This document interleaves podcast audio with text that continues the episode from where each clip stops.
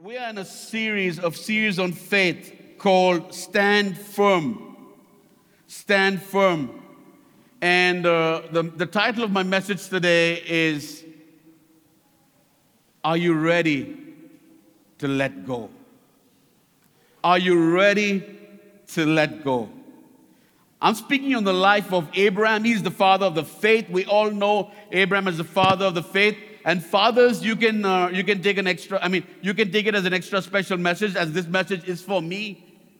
You know, I don't know. I, am not going to call it a Father's Day message, but I will hint it out a bit towards more. I'll incline it a bit more towards the fathers. But this message is for everyone. This message is for everyone. You know, I, I know that we, listen, we, have to speak reality. We have to come face to face with reality. But in coming face to face with reality, we need to know who is above us. At times, reality does not seem very good. It does not look really good. You know, I'm telling you, these fuel, these hikes in fuel prices, there's no end of it. I've been hearing it uh, a lot, especially over the last few weeks, because it's still fresh. And it's not something that we can ignore. It's not something that we can ignore. You know, the things, the things, you know, happening, you know, cases increasing and COVID, you know, monkey business and all of these other things. Now the UN wants to change the name from monkeypox to something else because it's not sounding very nice. I don't know what other animal pox they're going to name it. This is this is facts. Okay, the UN want to change the world. Sorry, the World Health Organization wants to change the name. But listen, you know, all of these things can be alarming. You know, when we shift off our focus from God, it can be alarming, it can be disturbing. You know, and many times when people come and tell us something, we, we laugh. When people come and tell us it's going to be okay, you know, the fuel prices are going to come down, we laugh. Yeah, right. You know, when, when, even if they don't come down, we come around and we tell people, listen, even if it doesn't come down, my God is more than able to provide for you to pay and fill your gas, to fill up your tank. And we laugh. I don't believe you, man. Uh, we, we, we, we, we're waiting, we're seeing nothing's happening. That's exactly what Sarah did. Just to give you a bit of a background, that's exactly what Sarah did. You know, in Genesis, God comes along with two other angels. Three people came to Abraham. Now, God established a covenant with Abraham and said, You are going to have a child. Year after year after year after year after year, it's going by. Abraham's like, uh, I'm not getting any muscular. I am getting a lot of wrinkles though. You know, I'm not getting any, I'm not getting any, eh, eh, eh, you know, I'm not getting uh, any fitter. Is, a, is it a word? Yeah, it is a word. Stan, I'm, I'm looking. You know, I don't care. It's its church. I'm not getting any, any fitter. I'm not getting. I'm not, I'm not getting any stronger. You know, and I'm waiting for this child. God said, "I'm gonna. I'm, I'm gonna. I'm, I'm making this covenant with you. You're gonna have a child." And year after year after year after year, God's, God's, you know, Abraham's holding on to this promise. What's happening? What's happening? I mean, it's okay for the man the message, by the way, is on Abraham, but I'm giving Sarah some brownie points, okay? The women. It's okay for the man to wait for the child, but it's even more for Sarah to think, when is it going to happen? When is it going to happen? When is it going to happen? And so God appears along with these angels, but God, you know, appears in invisible form to Abraham when he's 75, and he says, This time, this same time next year, you're going to have a child. And what does Sarah do? She laughs. She laughs. And Sarah was not in the vicinity. I mean, she was not in front of Abraham. She was not there. She was she was somewhere where she couldn't be she, she was at a place where she couldn't be seen. And God asked, "Why did you laugh?" I mean, why did Sarah laugh? Why did Sarah laugh? I understand why Sarah laughed. But then she realized how did this person know what I was thinking personally in my thoughts when I'm not even around? And that's when faith arose. That's when faith arose. And we need to understand in the, in the most difficult situation, we might give up, we might give in, we might laugh, but faith receives power from God. Faith receives power from God by physically, with the appearance, and because of her age, it was not possible for her to bring forth a child. But by the power of God that she received in faith, God made it possible. God made it possible. You know, it's interesting when you look at Hebrews chapter 1, which is called the, the, the, the Hall of Fame for all these people who walked, walked down that road having faith it's interesting that in verse 11 it's mentioned, it's mentioned about Sarah, and then right after that, below, it's mentioned about Abraham. Mentioned about Abraham. Now, God gives them this child. And what happens? This is what happens. Brings me to my first point Abraham's test. By faith, Hebrews 11 17. By faith, Abraham, when God tested him, offered Isaac as a sacrifice. He who had received the promises was about to sacrifice his one and only son. Abraham waited so long for this promised child. And now God says, Abraham, I love you. You're, you, you literally are this, you're literally becoming this man of faith. You know, you're growing into this man of faith. That's awesome. I told you to step out from where you were and to move and follow me, and you did that. Now, sacrifice your child. Sacrifice your child. Genesis 22, verses 1 to 2, tells us what, what's at stake over here. Sometime later, God tested Abraham. He said to him, Abraham, and he replied immediately, Here I am, here I am. Then God said, Take your son, your only son Isaac, whom you love, and go to the region of Moriah. Sacrifice him there as a burnt offering on one of the mountains I will tell you about. You know, it would have been great if God only said, Take your son, but he qualified the phrase three ways. He said, Your only son, who was the promised son. There was obviously Ishmael already there, but Isaac was the promised son. Okay? He said, Take your only son, which was the promised son, Isaac. They waited for him for 25 years, and then God goes one step further and he says, whom you love. Was God trying to mock Abraham? Trying to be like, hey, Abraham, take your son. Come on. Your only son, Isaac. Oh, by the way, the one whom you love, you really love, you know, and sacrifice. Was God trying to mock Abraham?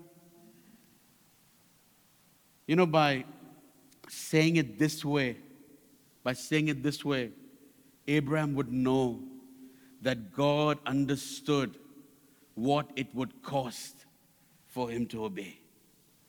By God saying it this way, Abraham knew that God understood what it would cost him to obey. You know, let's be clear of what, what God is asking at this point. Take your son, walk with him, prepare the altar, put the stones, put the wood on the stones, place Isaac on the wood, slit his neck because that's how lambs were slain, and then you sacrifice him as a burnt offering. That's exactly what God asked Abraham to do. And at this point, the man of faith has only two options either you obey or you don't. God, I waited so long. Let me at least enjoy him for some time and then take him. Then take him. Do, it. do what you want. You know? Or just say no completely. Either you obey or you don't. If you stop to argue, that in itself is a form of disobedience. If you try to talk God out of it, that too is disobedience. That too is disobedience. If you offer an alternate plan, that is also disobedience. Which brings me to my second point Abraham's trust. Hebrews 11, verse 19 says, Abraham reasoned that God could raise the dead. And figuratively speaking, he did receive Isaac back from the dead. Abraham knew that even if he had to sacrifice Isaac, God would be able to bring him God would be able to bring him back. You know why? You know why? Because Abraham did not just have a first hand experience of who this God was.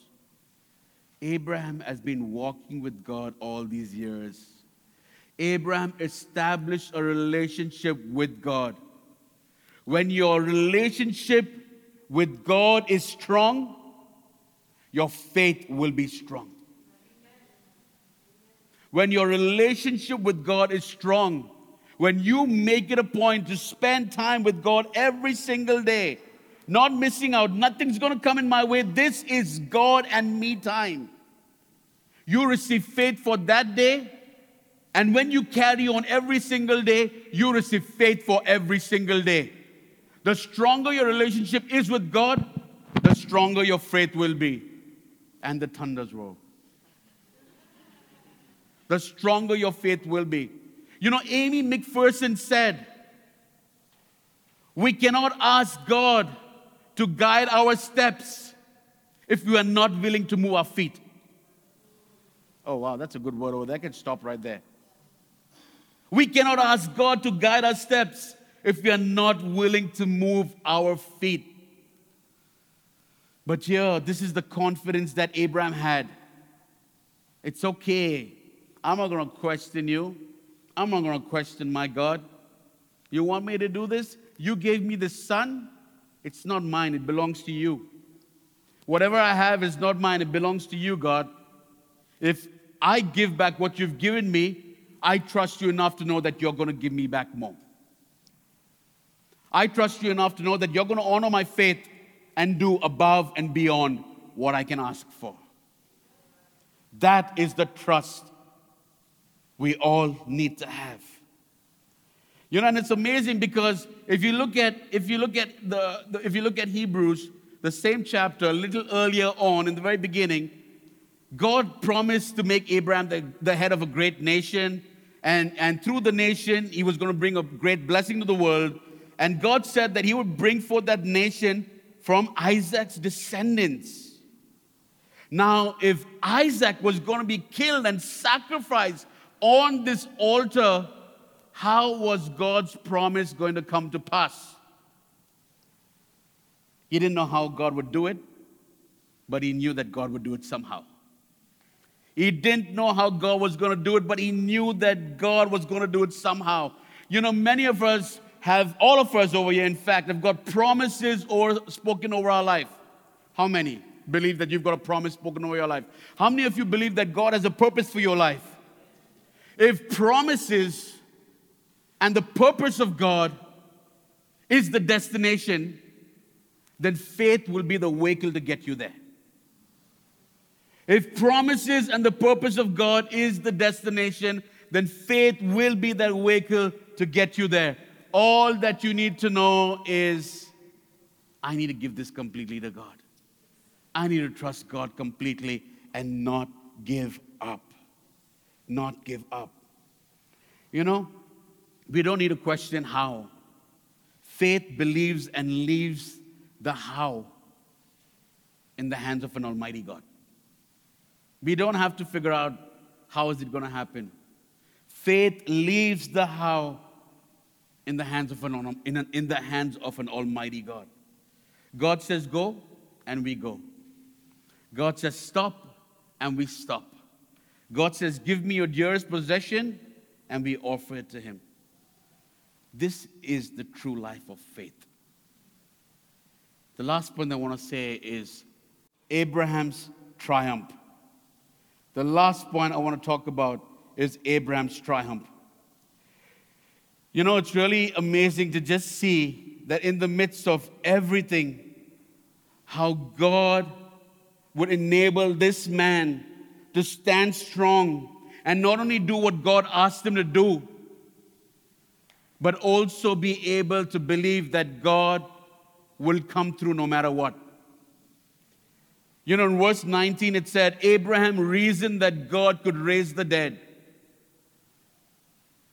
And figuratively speaking, he did receive Isaac back from the dead. He received Isaac back from the dead. You know, there's something we learn that is only hinted in Genesis chapter 22. Twice in that same chapter, Abraham intimates that he expects that somehow, some way, God was going to work things out so Isaac would live. And then it says this when Abraham's walking with Isaac, he tells the servant to stay back. And he says, Stay here with the donkey while I and the boy go over there. We will worship and then we will come back to you. That's the faith of Abraham. Now, he knew that God could raise him up from the dead, but what he also knew further than that was that we are going to come back together. We are going to come back together. Like I said, you don't have to figure out how. We just need to leave the how in God's hands and trust Him fully. Trust Him fully. You know, very often when we're trying to allow our faith to, to get stronger and we're allowing ourselves to move in faith, fear kicks in. Fear kicks in. You know? And I've said this before faith is belief plus unbelief, but, act, but acting on the belief part. Avoid that which is trying to, to you know, be that feather in your ear. No, it's not going to happen. It's not going to happen. It's not going to happen. And trust God fully. You know, a very famous industrialist, uh, Ratan Tata, uh, Indian uh, who, who owns the famous hotel around the world, the Taj, the Taj Palace Hotel, who also owns uh, Range Rover and Land Rover right now. Uh, this is what he said. He developed this acronym with the word fear. He said fear could, can be looked at two ways. You can look at fear as forget everything and run, or you can look at fear as face everything and rise. Forget everything and run, or face everything and rise. And I believe that's what God is calling us to be. I believe that this is a community, God's calling this community to be that bunch of people that no matter what happens, no matter what comes our way, no matter what stands in front of us, we will face everything and rise. We will face everything and rise. And then he says, We will come back. And then Isaac says, Where's the lamb for the burnt offering? And then Abraham says, God Himself will provide the lamb. God Himself will provide the lamb. God Himself will provide the lamb. Today, you might be in a place where you're trying to figure out what's going to happen. How am I going to get through? Don't worry. Don't worry. Your God, your Heavenly Father, is the source to anything and everything that you will ever need on this earth. And He will make it happen. He will make it happen. All you need to do is trust Him fully and give it into His hands. You know, and this was God's response to Abraham You have not withheld from me your son, your only son. And he goes on, verse 16, to say, You did not withhold from me I asked for your most precious possession, and you gave it to me. I asked, and you gave it to me. You know, sometimes it's very hard to trust. We try to put in a whole bunch of things trying to see how we can make ourselves to trust. But I say this very often trust fills the gap when you don't understand. Trust fills the gap when you don't understand. For us, it's not to figure out what God is going to do for us or how it's going to happen. All that we need to take care of is drawing closer and closer to God. And when we draw closer and closer to God, our trust in Him, our faith in Him becomes stronger. And we need to make, we need to, we need to make that conscious effort every single day. That if God is all that I have, I've got all that I need. And if God is all that I have, I need to be conscious. I need to be intentional about spending time with Him every day. I need to be intentional about spending time with Him every day. God wants to do more for you than you could even ask or imagine. You know, over here we see Abraham was given something after many years. And then Abraham was asked to give up that something. To give up that something. And Abraham was obedient and he gave it up. But God honored him. God honored him and provided. He provided. What I want to say, we are doing a series on faith. And I feel it wouldn't be fair. I feel deep down in my spirit, it wouldn't be fair if I don't give you a chance to activate your faith. If I don't give you a chance to activate your faith. This is what we're going to do. Some of us are struggling. It's not the best place to be. But I know someone who can get you from where you are to where you need to be. Some of us are going through a hard time. And we may think that I don't, have, I don't really have the faith right now to give. Faith grows when faith is tested. Faith grows when faith is tested.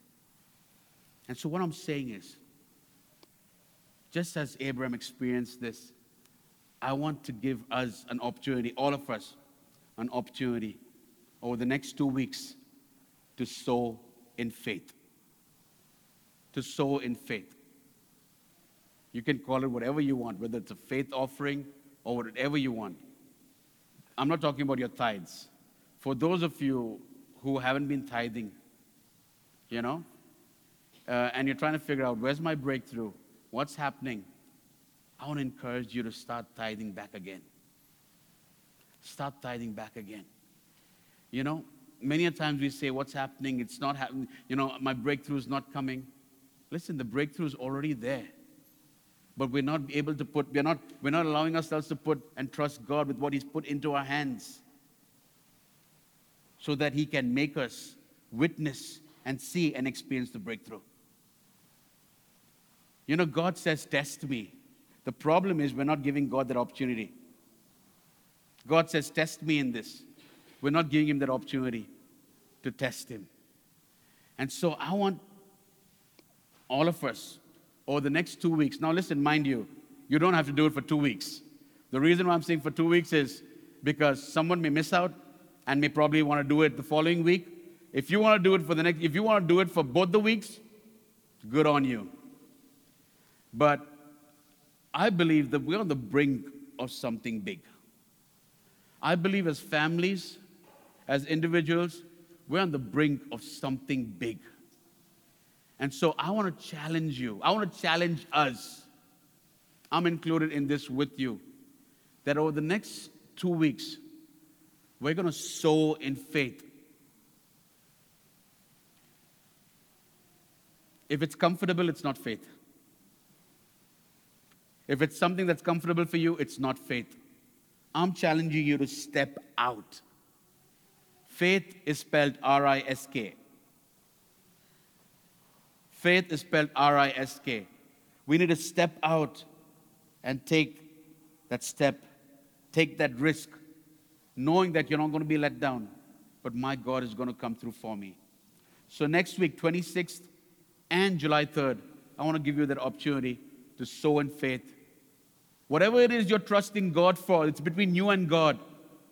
But trust, but sow in faith, trusting God for not only that, but for greater things for you and for your family, for greater things for what has been entrusted to you. Whether it's your business, whether it's something that you've been dreaming of, whether it's something that you've been praying for, sow in faith, trusting God to make that possible over the next two weeks. June 26th and Feb, and why I'm saying Feb, sorry, June 26th and July 3rd. July 3rd. Are we all okay with that? Few of us, that's great. I honor faith. I honor faith. But no pressure, okay? This is no pressure. I'm, I'm not doing this for I'm, not doing this for me. I'm doing this for you. I want, I want you to do it for you. I want you to do it for you because what God's going to do for you is completely different from what God wants to do for me.